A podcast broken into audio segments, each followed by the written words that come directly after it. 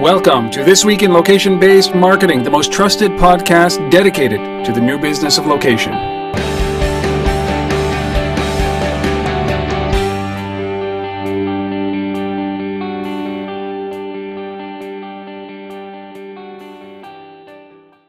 Hello, everybody, and welcome to This Week in Location Based Marketing. We are doing episode number 127 live. It is April 27th, 2013.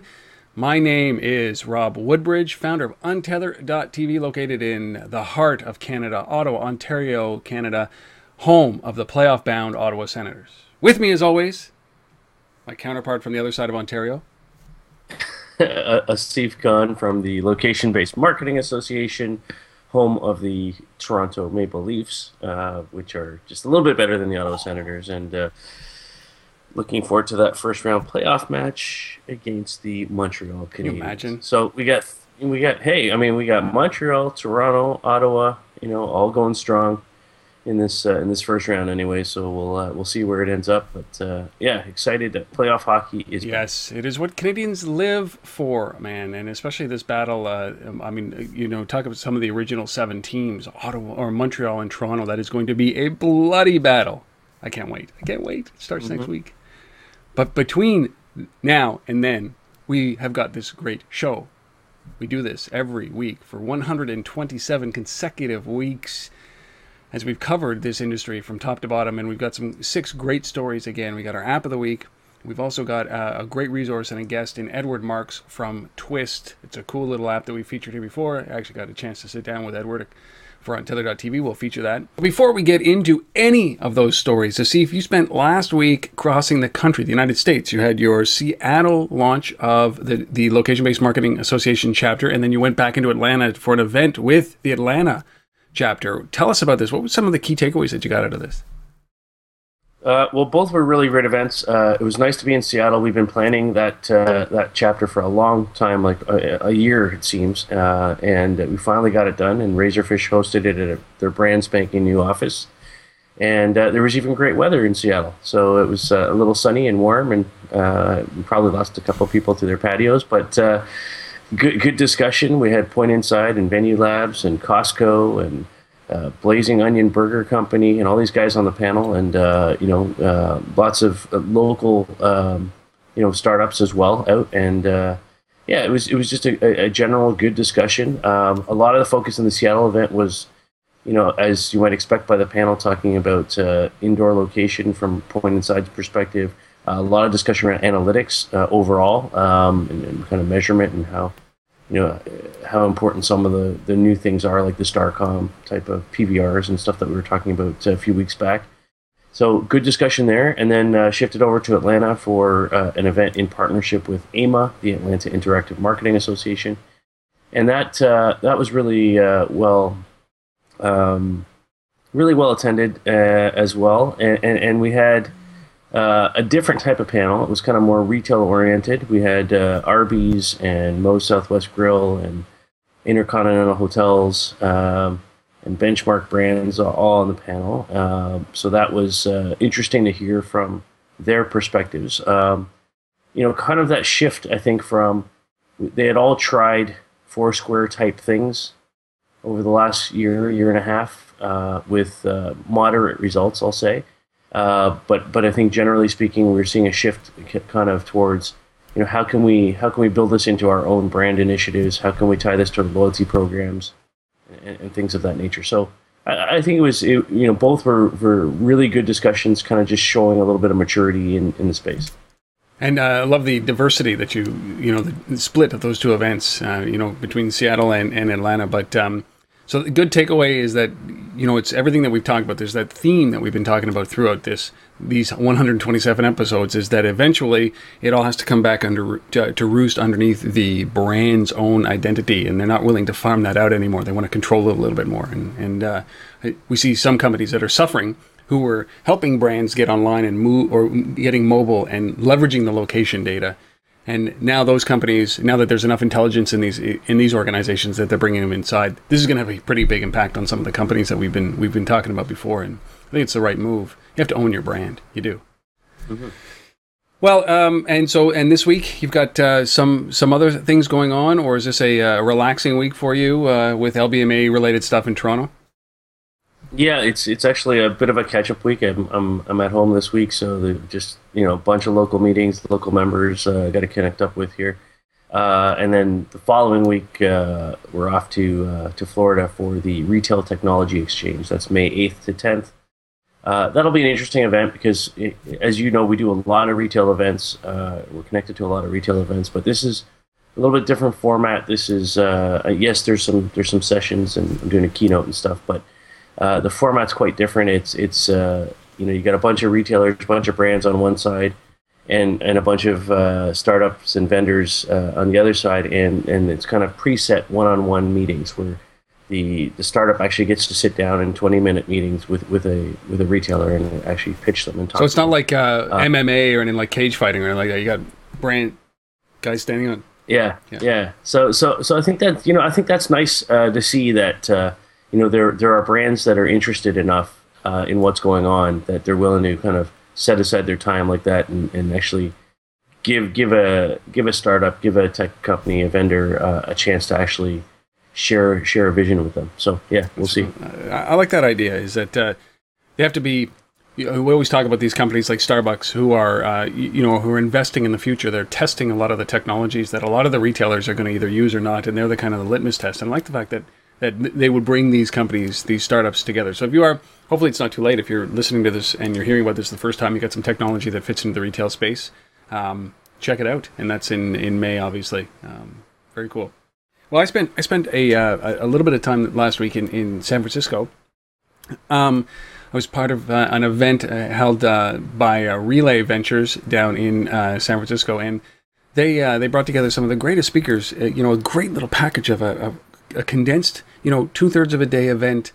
I had the real privilege of sitting down and doing some interviews while I was there with. Um, guys like Sal Khan from the Khan Academy, which is an episode that uh, a small interview, maybe ten minutes with him, and it was just it was great to get his perspective. He's an inspiring, inspiring, inspiring guy.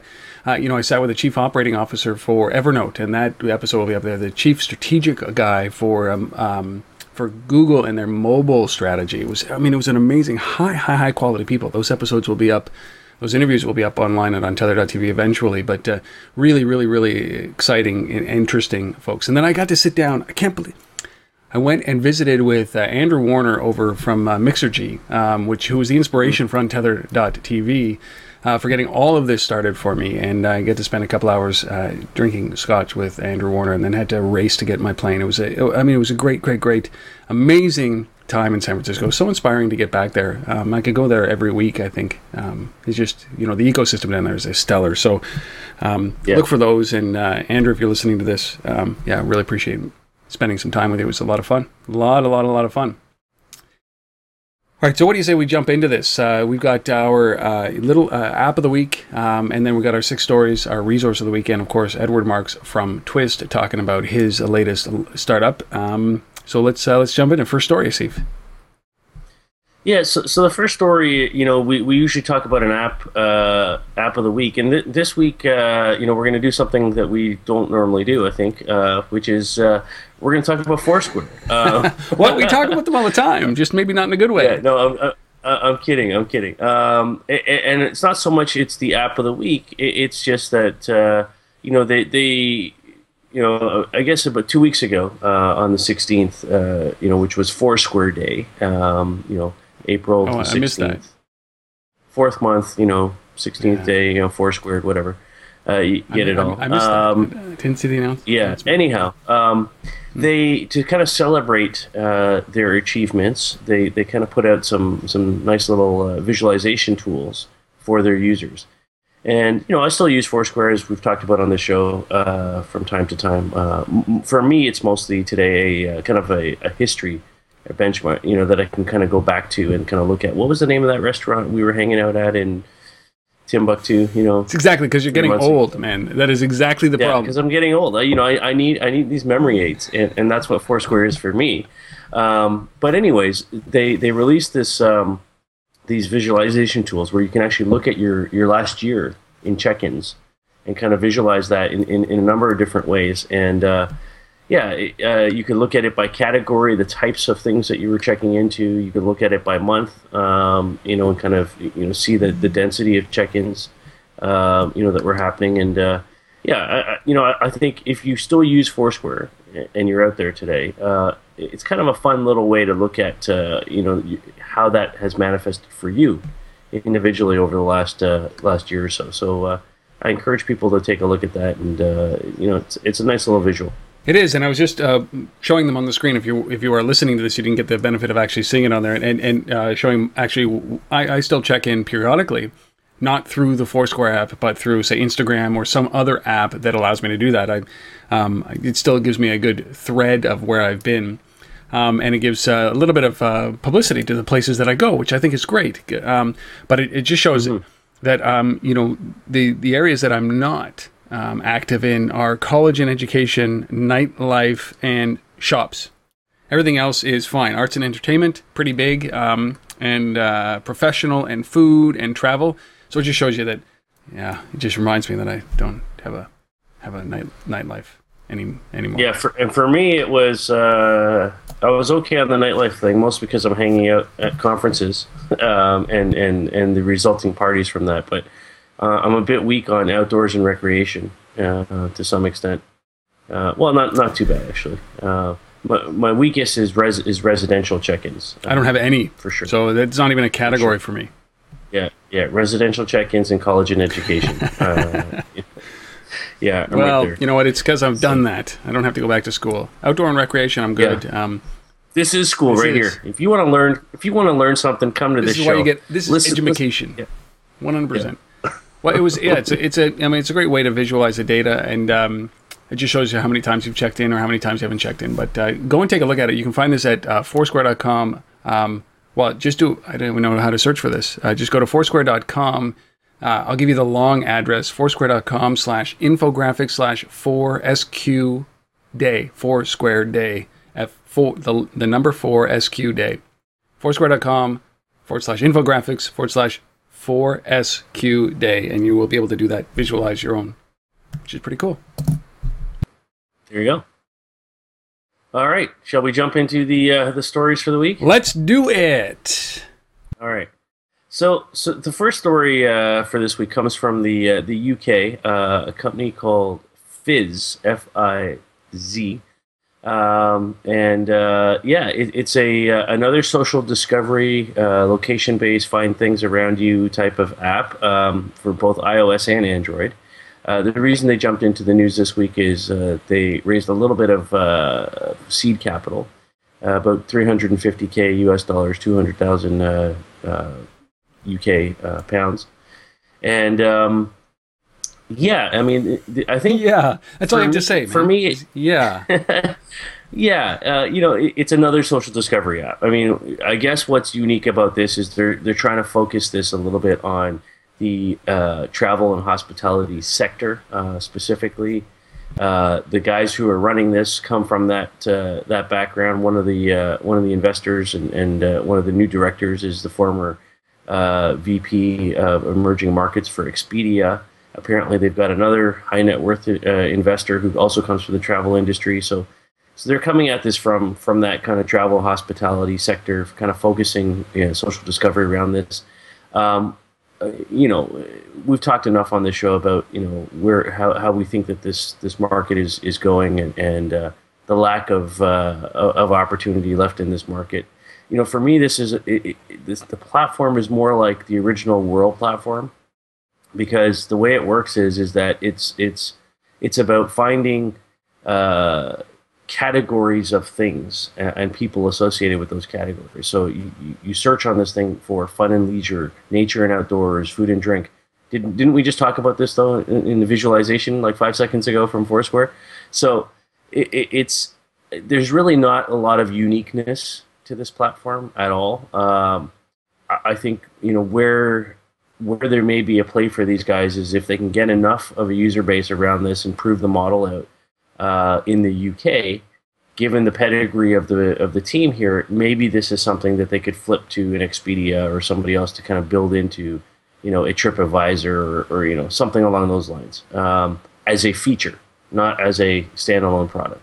Yeah. So so I'm not saying that there's you know there may be an opportunity here. Um, you know, as as part of something bigger, but as a standalone, I, I don't see any uh, any big opportunity. Well, I, I, think the biggest challenge with companies like this is that they don't own their data, and uh, if it's yet another yeah. social network, right? Yesin, that's mm-hmm. a new one. Yet another social network, and, and um, yeah, and it's it's yet another. Uh, I mean, you, you, go through that whole process of having to find users and getting user contributed content, and and and I mean, most people by now have committed to a platform that does all yeah. of this already quite effectively, whether it's Yelp or Foursquare or Facebook or any of these other larger companies with millions of users. And the idea that you're going to come in there and compete against that uh, with an offering like this, with no revenue model, um, maybe there's some data analytics behind it, but you're leveraging everybody else's data, and and it's the worst place right now to be, which is reliant on somebody else's data. And um, I mean, I'm not going to be as nice as you. Fizz.com is useless. Um, this is this is one of those things that maybe there's a good team in there, but it's a it's a what they're challenging, what they're trying to do is something that is three years past its due date. Yeah, no, like, totally agree. Why, with like why do this? I mean, the, the only the only silver lining here potentially is get get a you know a couple hundred thousand people on this thing show that it works within the travel sector, and then flip it to you know one of the big travel uh, players as yeah, like for eighty bucks because I like I you know yeah. and, even I mean the only thing that would save this is if look they had if they had those core users in a neighborhood or a small spot right they're they're targeting anybody who wants to do anything with their leisure time for social discovery and that is a useless business model like I this this is what's frustrating about this is that there's so much potential and everybody congregates around the crappy ideas that are three years old. And this is one of those crappy ideas. Mm. i'm sorry but it's time to be innovative. When you've got the world don't, be sorry. I'm yeah. right with you dude. well i'm sorry for the founders who are spending their money on this. Don't put another dime in this. Go and find a business model. Go and find something that's actually somebody who's going to use and it actually hasn't been created. Enough with this. There is no this is a global marketplace a global business marketplace where what you know maybe it would have worked two or three years ago where they had Foursquare, Yelp in in the United States, and you wanted to build something in the UK. But the UK is a sophisticated market now that they are using Facebook and Foursquare. They're not in the dark ages. So why would anybody put money in this? I have no freaking idea. No idea. No idea. And if you're using this, or if you're a founder or an investor in this, like, let, come on, defend it. Come on and tell Please. us, yeah. Fizz, fizz.com. Fizz, perfect name right? yeah. Oh, man, I'm sorry, but that uh, like wow. Let's go places. What? Yeah. Anyway, fizz.com. Well, speaking of speaking about going yes. places, let's talk. Let's talk about traveling on a school bus. Please. Change the subject before I keep going down this path. let's talk about traveling on yes. a school bus. So, our next story uh, is kind of a two-part one, uh, both around the same subject matter. Uh, and we'll start with uh, you know, the United Arab Emirates uh, in, over in, in Dubai. Uh, what we learned this week is that Emirates Transport, uh, which uh, operates about 3,200 school buses, has decided to deploy a sophisticated GPS tracking system on these buses, as well as RFID tags on the students riding the buses. Uh, all about and all under the premise of you know safety and tracking you know these students and allowing parents to know what's going on. And also you know uh, being able to you know get uh, support out to a bus if it breaks down and all this kind of stuff. Um, you know uh, at, at, first glance i read this and i go really? Do we you know do we really need this kind of stuff? Do we really need to be tracking every school bus and every student on the bus and all of that? And then you know you see things like what happens in you know some of these uh, latest terror attacks and and uh, all this crazy stuff that's happening everywhere. And you know even here in Canada while I was away you know there was the uh, attempted uh, you know train uh, yeah, attack. yeah. You know on Via. And uh, y- you know on the one hand I'm like you know I, I'm bewildered by this. On the other hand I'm You're like I'm a parent and I get it. And and I go you know what? I don't mind this actually this for me is just you know the next step in how this technology uh, becomes useful. Uh, and there's good utility here, um, and uh, yeah.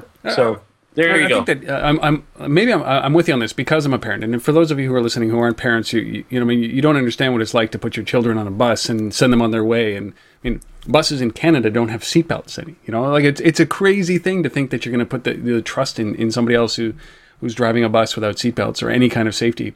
Um, but I think the big thing here is uh, is you know there's two sides to this. There's that invasion of privacy side, and there's that uh, secure or concern for security and uh, and accountability side. And and um, the buses, I'm surprised that, that buses in the Emirates don't have. Uh, you know, all of our public transportation here is GPS enabled, so that they can they can you know make sure that they the flow of traffic is is effective, and and they know when you're going to be picked up at a bus stop. But uh, I like this idea about tracking the buses and the whereabouts, and especially some of these are spurred by events that happen on the bus, uh, some devastating events that happen on on on buses. Mm-hmm. Um, and uh, you know, I, I, like it for the safety aspect of this uh, alone. And they're doing something like this uh, just north of Atlanta, where they're actually putting um, RFID tags on, on, uh, you know, not on kids, like they're not implanting them, but um, they're wearing badges with RFID tags so that when kids get onto a bus, they're tagged on the bus, and they and when they get off the bus, they're tagged off the bus. And RFID only works within a small, small, small um, circle, uh, you know, of an RFID reader. So it's not like you can, uh, you know, stand back and and scan it from a great distance. Um, but but kids get on and off a bus. I like that the anonymous data, making sure that they don't spend too much time on the bus because there could be an issue. We've seen this in, in incidents in India, um, unfortunately and um, where you also uh, make sure that the kids um, are actually getting on and off the bus at the right spot. And uh, we've all heard these stories yeah. of kids getting on, on the wrong bus, being taken to the wrong place, parents frantic trying to find that kid. And if this eliminates that fear, um, as long as it's not abused, I, I, I, like there's there's some good, but there's also that concern, right?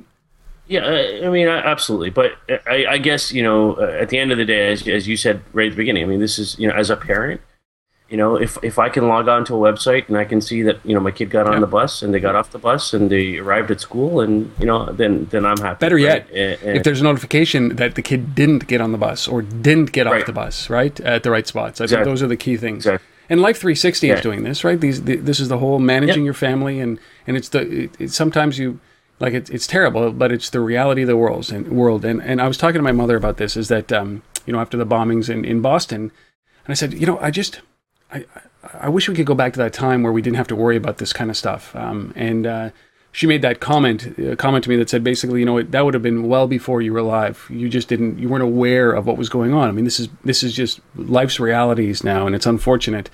But I think that then I re- said, went back to her and I said, you know, I'm, I just wish we could go back to the time where we didn't where I didn't know about this stuff, right? So whatever it was, that innocence that happens, but the reality as a parent, your your number one priority in life is to protect your children at all costs. And I think that in that context, yeah. um, my arms are not waving, saying this is an invasion of privacy. This is something that I would welcome if my kids got on a bus. I want to know just two things: that they're on the bus. When I leave them, they get off at the right spot, and, and they're where they're Absolutely. supposed to be, or where you expect Absolutely. them to be, right? Uh, you know, and I think that's where the notification pieces, you know, can become quite valuable. Yeah. You know, attendance, you know, alerts, you know, all that kind of stuff, right? Yeah. Um, you know, it's uh, it's a different world than when you and I grew uh, up. So uh, so true. Sure. I some, I'm very fearful of this sometimes. It's the one thing that keeps me uh, keeps me numb a little bit. But so uh, you know, I, we'd like to know if you you are in line with that. It would be interesting to see the parents versus non-parents because parents have a, a little, I probably say a little bit more liberal view about this this than than uh, than people without kids because uh, it's either you're being tracked by the man or the man is helping you, and in this instance, perhaps the man is actually helping, right? Yeah, there you go. Very cool. I love these little controversial stories like this. And from one controversial story to a not so controversial story, our third story here is, is a company called, I, am going to uh, assume it's called Swipp, right? Yeah. yeah. so this is this is a company called Swipp that that is quite literally um, a, uh, a rate everything, discover everything uh, application. These guys just raised $2 million. Um, and it's basically if you have an opinion about something, a brand, if you have an opinion about a movie, if you have an opinion about anything, kind of reminds me of Oink in the old days, uh, Kevin Rose's company Milk where you can actually just rate it and you give it a rating, a, a rating, um, a number rating, in fact, you know, between one and five.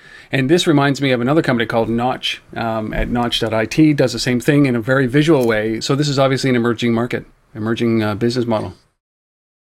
It's an emerging market. I mean, people want to be able to, you know, have some quantifiable types of data, right? That that uh, helps them understand the opinions of things that uh, they're responsible for delivering in the market. And what what's interesting here, or what's I guess a little bit different here than say the Oink or, or the Knotch piece, is, is that this isn't just a consumer play. So they have, you know, what, what they've announced here is is an enterprise uh, or what they call Swipp Plus, an enterprise version of the app that uh, you know has a bunch of kind of widgets that you can embed into your website. It's got uh, you know a bunch of different ways to segment the data, um, and, and really this is about powering an enterprise's ability to monitor and track their you know their locations, the the people that work in their locations, the you know anything to do with their their brand, uh, and and to gather some data about that. So to some extent, you know, I, I, think there you know there's some value in that in that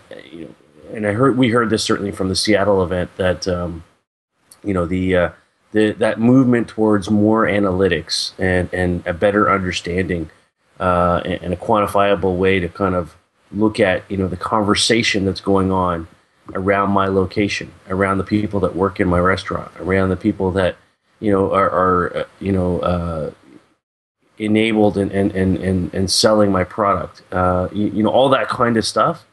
Uh, and gathering ratings, if you will, or, or, or data on that, I, I think is interesting. Uh, and if I can somehow build that into my own back end dashboards and things like that, which is what they're doing with the Swipp Plus piece, which is a uh, a piece that they charge for, I believe. It's not a. Uh, I think the the Swipp General app is free.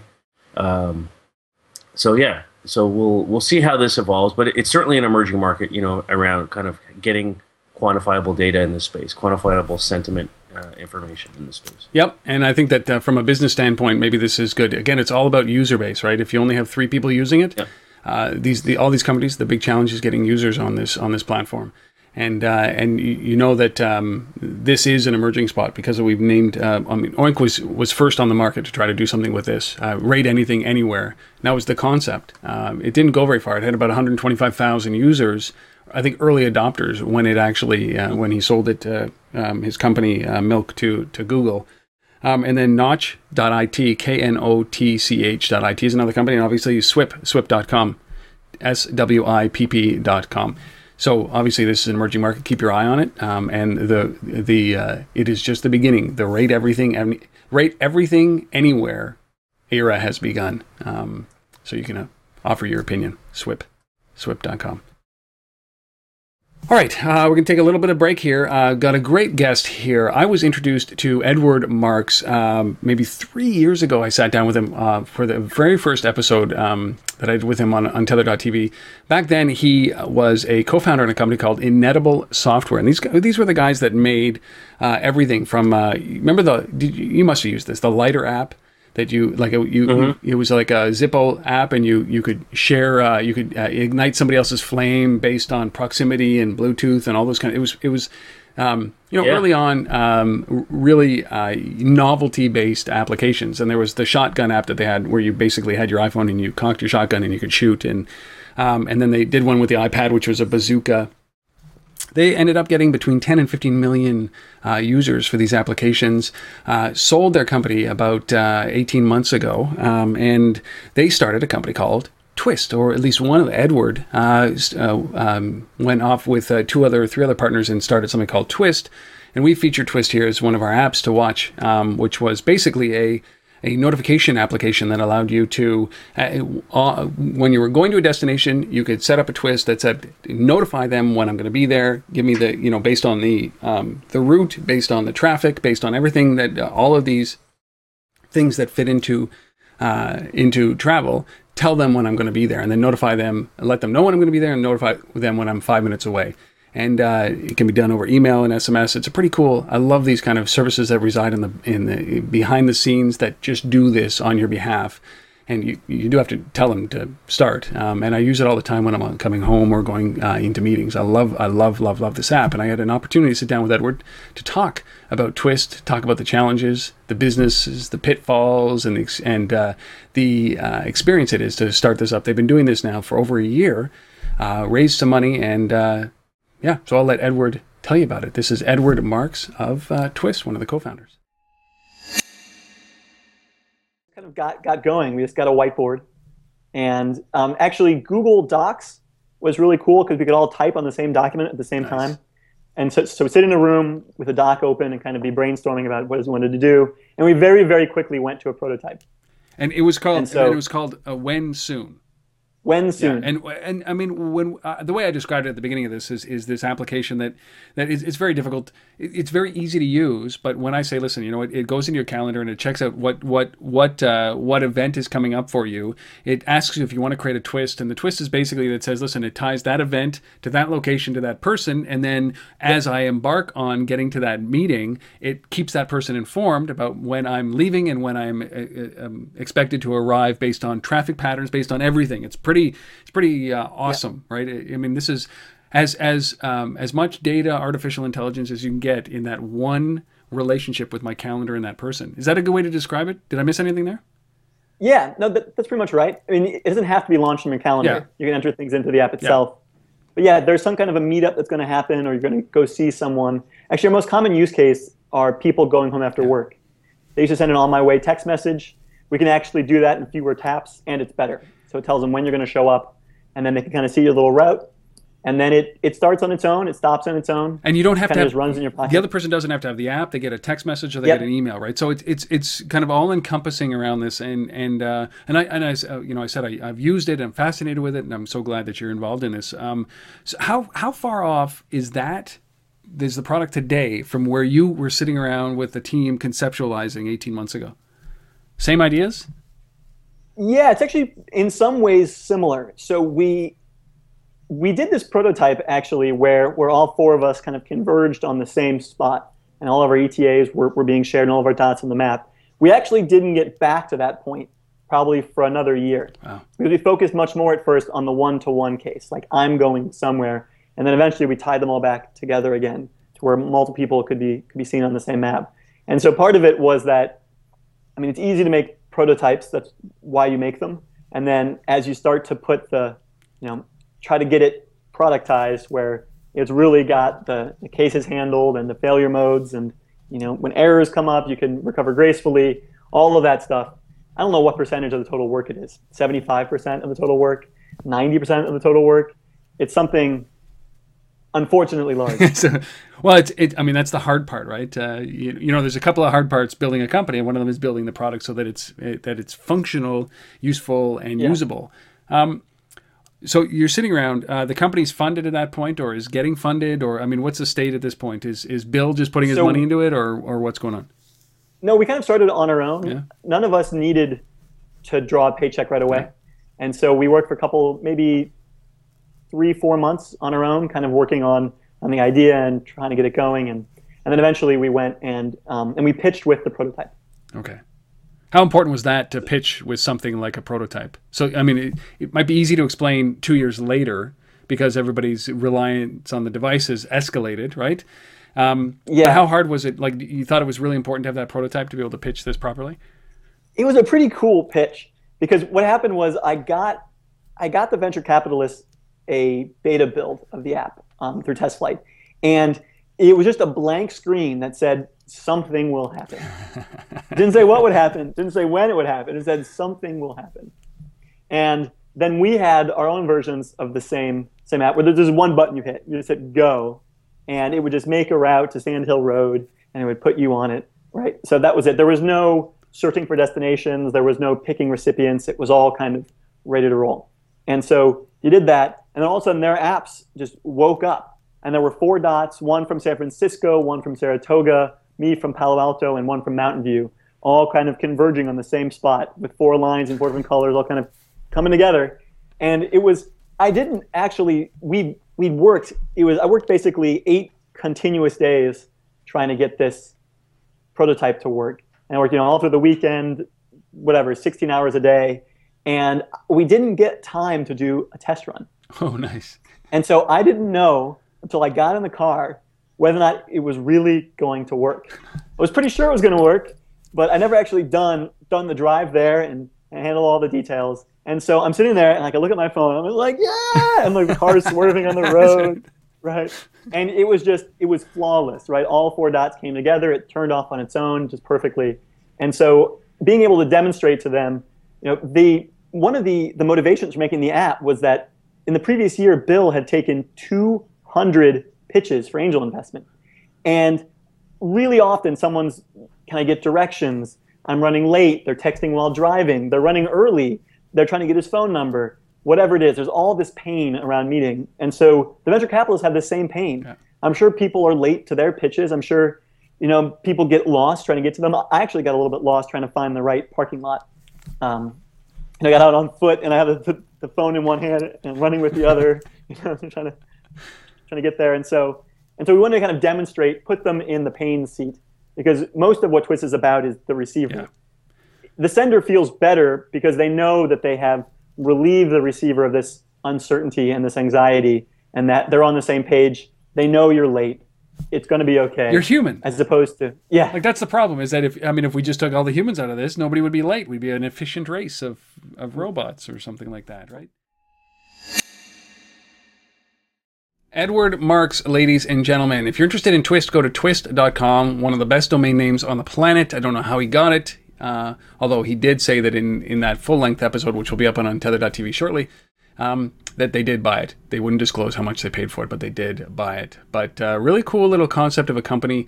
Uh, I love what they do, and um, I'm going to assume that somebody at some point, this is my own speculation, is going to buy this company uh, simply for the technology and integrate it into something um, soon. But uh, I think that uh, Twist is an interesting place, so go and, and, and check it out, twist.com. Have you had a chance to play with that yet, uh, Steve?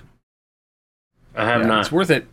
Especially when, when you know, um, I, it, it's a little bit easier to just set and forget. Like it, what it does is it pulls up a, it resides in the background and says like it, you give it permission to your calendar. It says, oh, you have a meeting at three o'clock with so and so. Would you like to set up a twist for that? And all you do is hit yes, and then it does everything else for you. So I'm, I, I, I like that kind of. Yeah, that that's you know one of those things I get to do this week when I'm like actually home and not on the road is is you know play with some of these apps that uh, I haven't had a chance to, to really get to yet, including Tempo. Tempo play. Uh, you know, I, I got a, a opportunity to to meet um, Raj right in, in person at this event in San Francisco. Um, got, I am I am a huge fan of Tempo. If you haven't played with it, go to tempo.ai. It's not part of our show, but I can't help but uh, but promote the, the heck out of it simply because it is a it is a great application. It saves me uh, a ton of time, and uh, I love the social integration. Anyway, tempo.ai. If you're interested, look at episode number 126 last week. We talked to Raj, or you can go to untether.tv for a long form interview with uh, with that about Tempo. Enough enough of that. All right, back into the stories, man.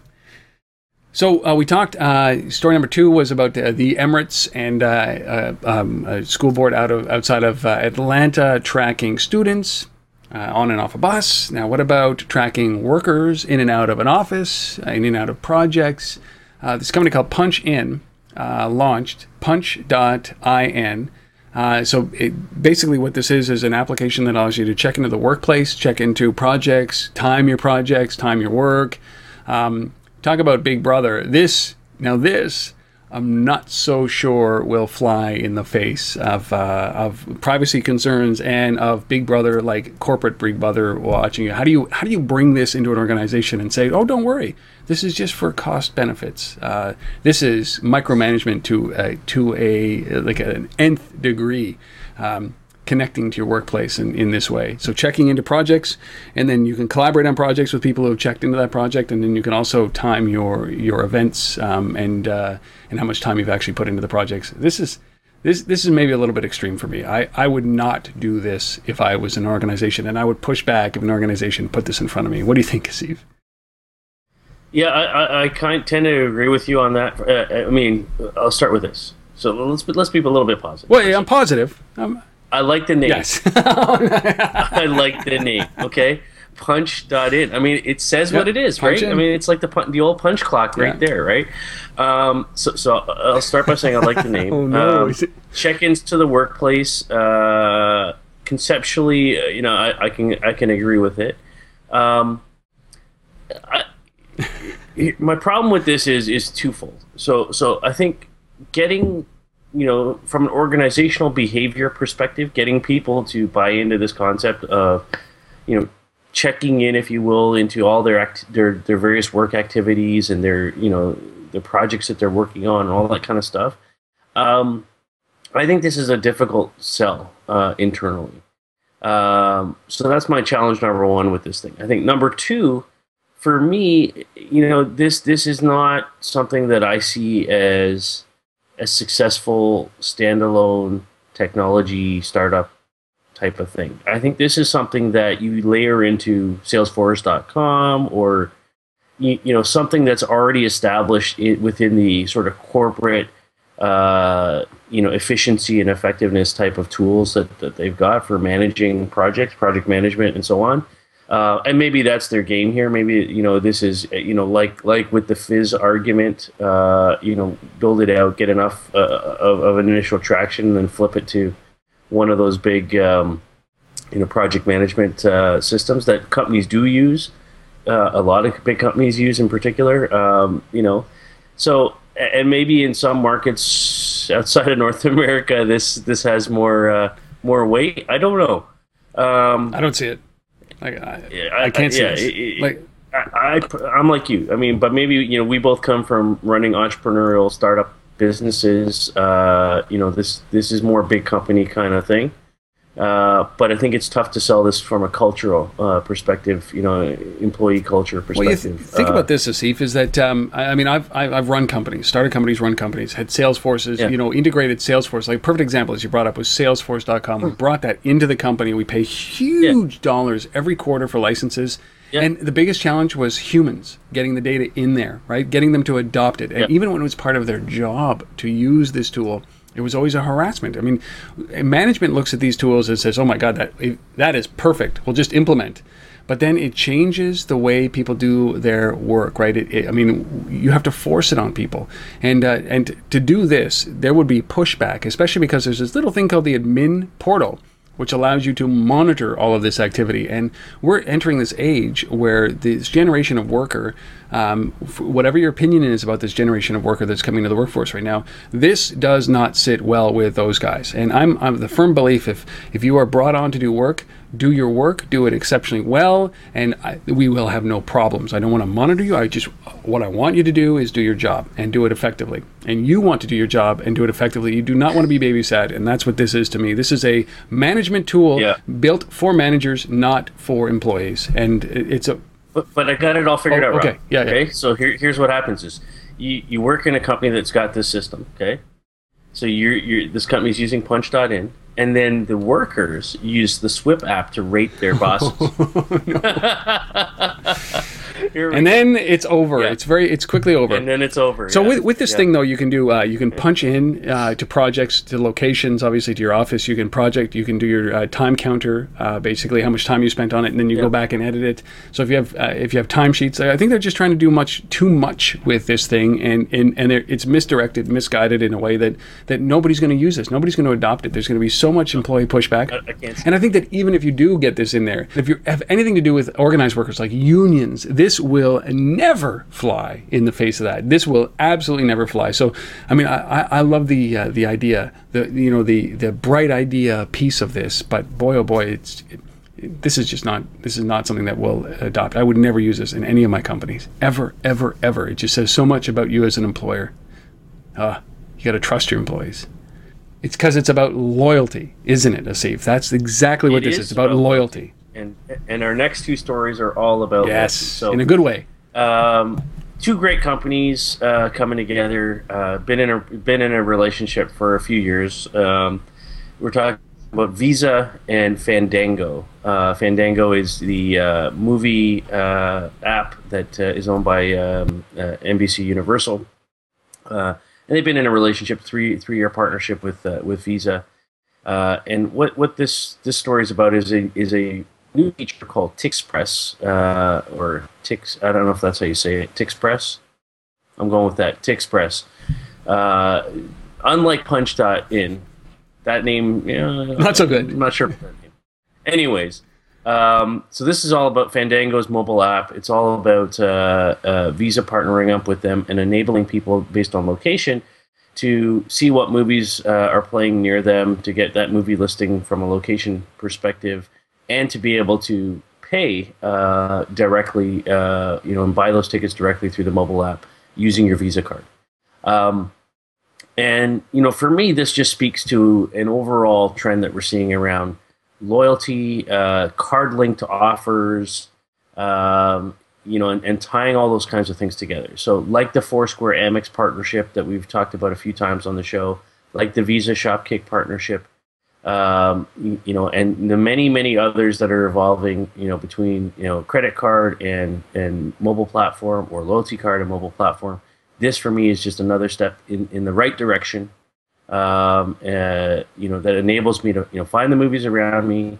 Uh, you know, Fandango's got a fantastic user base. I mean, they've got uh, 32 million downloads of, of their app.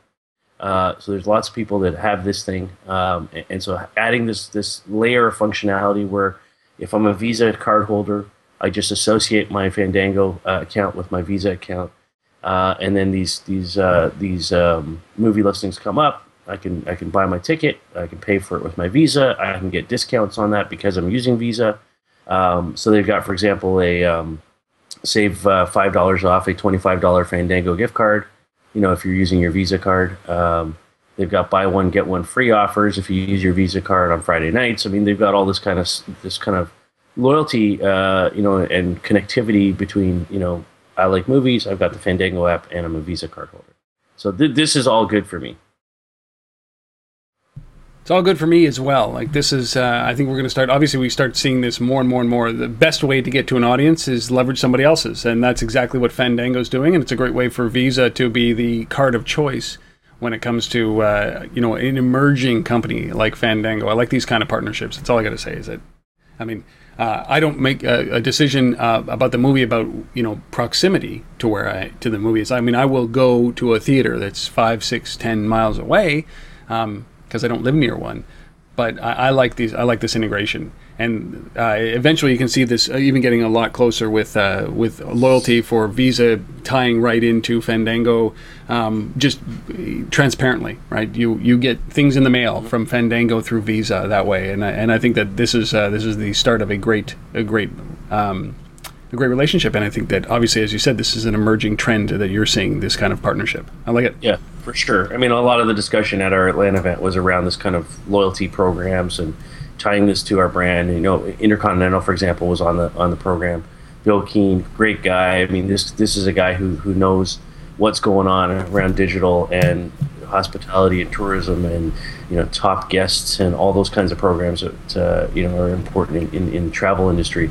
Uh, you know, but so much of that discussion was around this kind of this kind of loyalty, uh, you know, adding value to loyalty, layering location on top of that, um, you know, enabling mobile payments, you know, through loyalty platforms, all that kind of stuff. Uh, I think is, is definitely a a movement that um, where there's where there's significant value for everybody. Um, it, it's not just you know here's another check-in platform.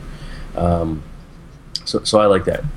And uh, I don't know, Rob. I don't know for you, but I don't know what's your next movie that you're going to see. Come on, May third. Are you kidding? Iron, Iron Man, Man, 3. I, it is absolutely. I mean, it's on my kids' radar. Um, and uh, yeah, yeah this is this is the, the month of movies because you've got Iron Man three, you've got uh, you got Superman re, uh, reboot, and then you've also got uh, Star Trek. Like this is this is the spring. Yeah, I know. I know. Yeah geeking crazy. out here, but uh, I cannot wait. Uh, I often don't get excited about movies, but and then Thor comes out in the fall. This is like this is like this is my youth coming back this this spring. I can't wait. I know. Oh man.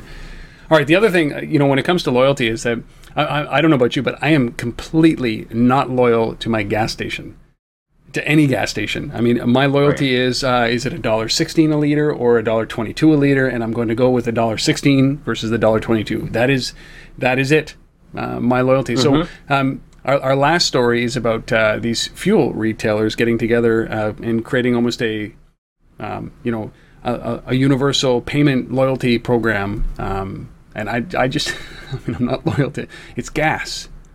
Gas is a commodity. It, it, it's gas, and it, it is. Um, but but I, but I think in Canada, I think you know you and I aren't necessarily the uh, you, you know the we're probably more the exception from that perspective because what I can tell you for sure, I mean, I've done a lot of work personally uh, up here with, with Shell, uh, and uh, Shell is part of the Air Miles program up here in Canada, and I know a lot of people who are Air Miles, avid Air Miles collectors that go to Shell to buy their gas regardless of, you know, whether it's five cents more or less than uh, Petro Canada or at Esso, uh, because they want those loyalty points. Uh, so it does happen. Uh, it's a significant driver, I, I, can tell you for sure, for Air Miles, having had those conversations with them up here in Canada. Um, this story here specifically, uh, I think, is, is, is, not that different in some respects. Um, other than it, it's a bunch of uh, it's 30,000 independent fuel retailers uh, that have formed an organization called Impact Org and have a prepaid card program called the Impact Prepaid Card um, to kind of do their own mobile payments platform, if you will. Uh, so they've launched a, uh, a, a new thing called Sonic uh, or is that right? Uh, Sionic Mobile. Um, and this this is both loyalty and mobile payments all kind of tied together. Uh, the story is kind of being woven as a you know bucking the trend of retailers to jump on the MCX or the Merchant Customer Exchange initiative by launching their own. There's some value here for users. They get a one percent uh, uh, instant reward or rebate, if you will, off of what they spend. They get a five cent per gallon discount on fuel when they pay with their phone uh, or with the impact card uh, that's that's part of this uh, when you walk into the store and use your card. So, you know, I, I think there there's some value here if, if, you are, you know, okay with buying your gas from an independent fuel retailer. Then, uh, then yeah, that that can happen. Um, and apparently, they've got uh, 250,000 people on the platform already. So, yeah, yeah, I, I think there's there's some value here uh, I think you know some of us are price conscious, and some of us, you know, want to see, you know, can can we, uh, you know, can we gather some points? Can we do some kind of loyalty program? And is there value there? So, yeah. so, so I don't dispute this initiative. I think this uh, has some value. I, I, know the MCX program. Uh, you know, I was just with those guys in Chicago a few weeks ago, and uh, talking to Dodd Roberts and those guys who run the MCX, and they're getting huge traction from the mainstream retailers this is obviously focused on independent fuel, fuel retailers, and I think in both cases you're going to see uh, you know a lot of success with these programs. And they have to, uh, especially the independent guys. I mean, we, we talked uh, to Beergram um, a, a, while ago, uh, Andrea, and what we talked about there was, listen, these are craft breweries. These aren't the, these aren't the, the big brew pumps that just pump out, you know, beer, if you call it that. These are these are artisan beers, and it's the same thing I think with these uh, these fuel guys is that they have to do something that drives traffic, and but it always comes down to price, right? Like what we're talking about there is a five percent or a five cent per um, per gallon discount when you use your mobile payment, you use your mobile device to pay, or a one percent discount, or a bunch of points that you get as a result of it. Um, you know, but but uh, you know, in Canada is that you know the driving factors that I have air miles and I have Aeroplan, and those are the ones that are accepted at most. Um, you know, you get points at most gas stations. And, you know, if I'm in one or the other, it doesn't matter. I'm getting rewards one way or another. And my reward is really ultimately that I don't want to pay very much for gas. And I think that that's what ends up happening here. You can put as much technology around all of this. But in the eyes of the consumer, it's the best value, um, and that's that could be re- rewards, but it's going to be based on price. Like I would sacrifice my reward mm. points for Aeroplan and anything, if I can get ten cents off of a you know a liter, right? I mean that's yeah, but but that's the thing, right? I mean, they're saying by using this, it's five. You're getting five yeah. cents off, right? Yeah. Uh, you know, per liter. And, and, the other thing, you know, I was. But it depends because Seattle see, event, if, if gas, if their gas at these independent gas stations, you know, are eight cents more than than the big chains, and they're going to give me. But they're typically not, yeah. right? I mean, typically they're, they're, the independent retailers are, are less, right? And if you're already going to save even more by doing this, and, and the perfect case in point around this is, you know, we did our event in Seattle, and we had Rob Walters on that panel from Costco uh, and I can tell you, I know I know Costco members here in, in Canada, and I know talking to Costco down there, one of the number one drivers for Costco membership is gas. Yeah. Right. It, it's it, it's that savings. I mean, people line up because it's it's like five ten cents cheaper than anywhere yep. else. Right, and you can't get it unless you're a Costco member. It, uh, those are that's the benefits, right? But it, it, you know what? You can throw anything around here. You can talk about loyalty, and you can talk about this, and you can talk about that. You can talk about integration with payments and the complexity that all this does. But the bottom line is that what drives us as consumers, cost, yeah. right? So I, I mean, for sure. You know, it's one thing to force me to pay with my device. Fine, whatever, to get the discount. But it, that's too much friction. You want me to be a part of this. You want me to shop at a at a smaller chain. Just give me a better price. Like you know, so sometimes I think that we, we put too much, we make things too complex, right? We're thinking about okay, so how do we get the loyalty in there? Like, if you want me my loyalty, just make it cheaper. Give me some value to be there, and and, and that's the first step. And I mean, Costco is an interesting one because um, you know you pay a fifty dollar membership and you get all the discounts in the big bulk foods, but then you're getting discounts in tires, you're getting discounts in gas, you're getting discounts in absolutely everything that you can imagine. I mean, pretty soon it'll be haircuts and and uh, and everything along those lines, and and healthcare. So. Um, anyway, I, I, I they have to do something because they're getting weeded out, just like the record stores in the old, olden days, and the CD stores and the bookstores got destroyed, and the and the smaller grocery stores got destroyed. At least they're being proactive about this, so that the big companies don't come in there and just dominate in all the small neighborhoods. So I, I like it from that angle, and I would support this if we had something like this in Canada. Yeah. Oh, so if you're interested, I mean, you can go to impact.org .org, impactorg.org, and you can find out a little bit more about what these guys are doing. Um, and uh, very cool. Six stories. Our feature of the week, which was the visualizing your Foursquare check-ins uh, over the last year. We had Edward Marks coming on of Twist. Uh, look for that full episode coming up on Untether.tv. And our last piece of business, Asif. I come from the mobile gaming world, and here is what? An infographic of the history of location-based games. Pretty cool, man.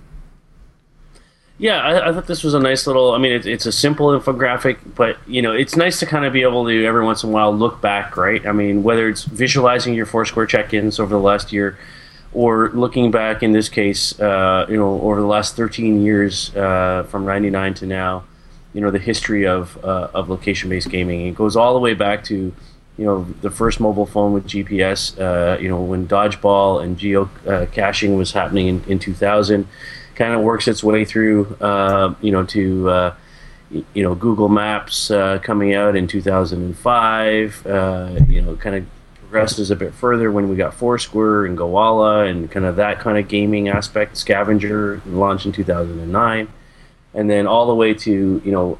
You know, last year where we had Ingress, you know, coming out of Google, and uh, you know, Please Stay Calm, and No Zombies, and all these kinds of Life is Crime, and all these kinds of interesting location-based uh, you know role playing games and, and, things. So so it, it's nice to kind of just look back and see that there's been you know some progress in this in, in this space and that uh, you know there, there's still there's still a fun aspect to location in, in the sense of you know uh, gaming happening around it. And uh, yeah, I, I, love that. Please stay calm. Toronto-based company. Uh, you know, I I, yeah. I, I really like these. Um, this is a good visualization. We were doing a lot of these things um, with Magmic early on in the days in the mobile gaming space, where we tried to leverage uh, location the very first location device smartphone that was out there was like the uh, like a BlackBerry 7200. It was a like a chocolate bar size uh, uh, phone, and it was a uh, and it was the very first device to integrate uh, GPS. And the challenge with it back in those days, 2004, 2005. Um, very early on in this was that it took like nine minutes to get a, a lock on your location. So and it mm. drained the entire battery just to do that. Uh, so it, it wasn't as effective. But now we're starting to see these things like Ingress uh, which is taking off. And as we've talked about before, it's spawning an entire book series. I mean, and it's all based on on, on these location games. It's uh, I like that. It's a it's a great it's a great thing. And if you're if you're looking at this thinking, has it accelerated since this really began? And I would say n- no. It's remained a pretty steady uh, number of games that are that have been released, and and uh, you know this is just a sampling of them. Um, but you can expect as these devices become smarter, battery consumption becomes manageable, location data becomes uh, pervasive, and these devices, you know, crossed a threshold obviously recently. Yeah. You're going to start to see this uh, many more people uh, adding to this game list. It's uh, it's pretty amazing. So if you're interested in that, I found this on Boston.com. Are we going to have a link to this for the LBMA, or should we just direct them to the? Uh, yeah, yeah, it'll be on the research. Uh, the LBMA.com forward slash research if you're interested in the history of location-based games. All right, we are done. Episode number 127 of this week in location-based marketing. Uh, we will be back next week for number 128. I implore you, if you enjoyed this, if you made it this far, it must mean something please, uh, we'd appreciate a good review. It's our currency. Go to wherever you found this, whatever podcasting software you are using, uh, and give us a rating. Uh, that's all it takes is just got to go up and hit a star, right? Not one star, but you got to hit the number four or five stars, which is what we'd appreciate.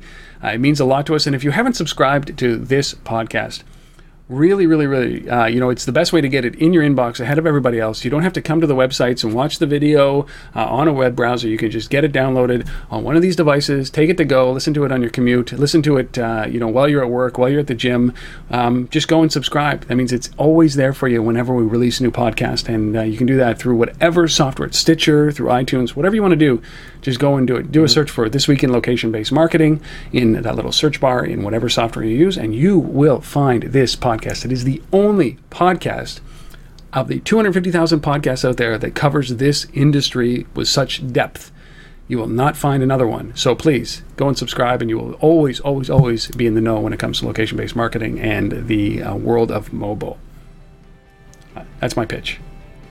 That's it. We're good. All right, Asif, enjoy your week in Toronto. We'll be back next week for episode number 128. Everybody, thank you so much for watching or listening wherever you are, whatever you're doing. We really appreciate it. We'll see you next time. All right. Cheers.